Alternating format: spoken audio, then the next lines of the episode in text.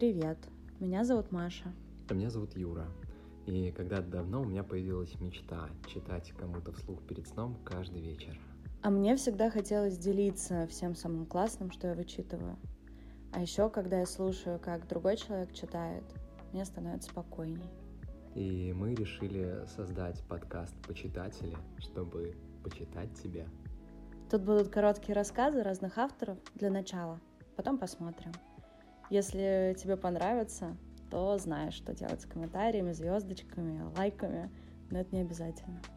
А сейчас наливай себе горячего чаю или не чаю, устраивайся поудобней и давай почитаем.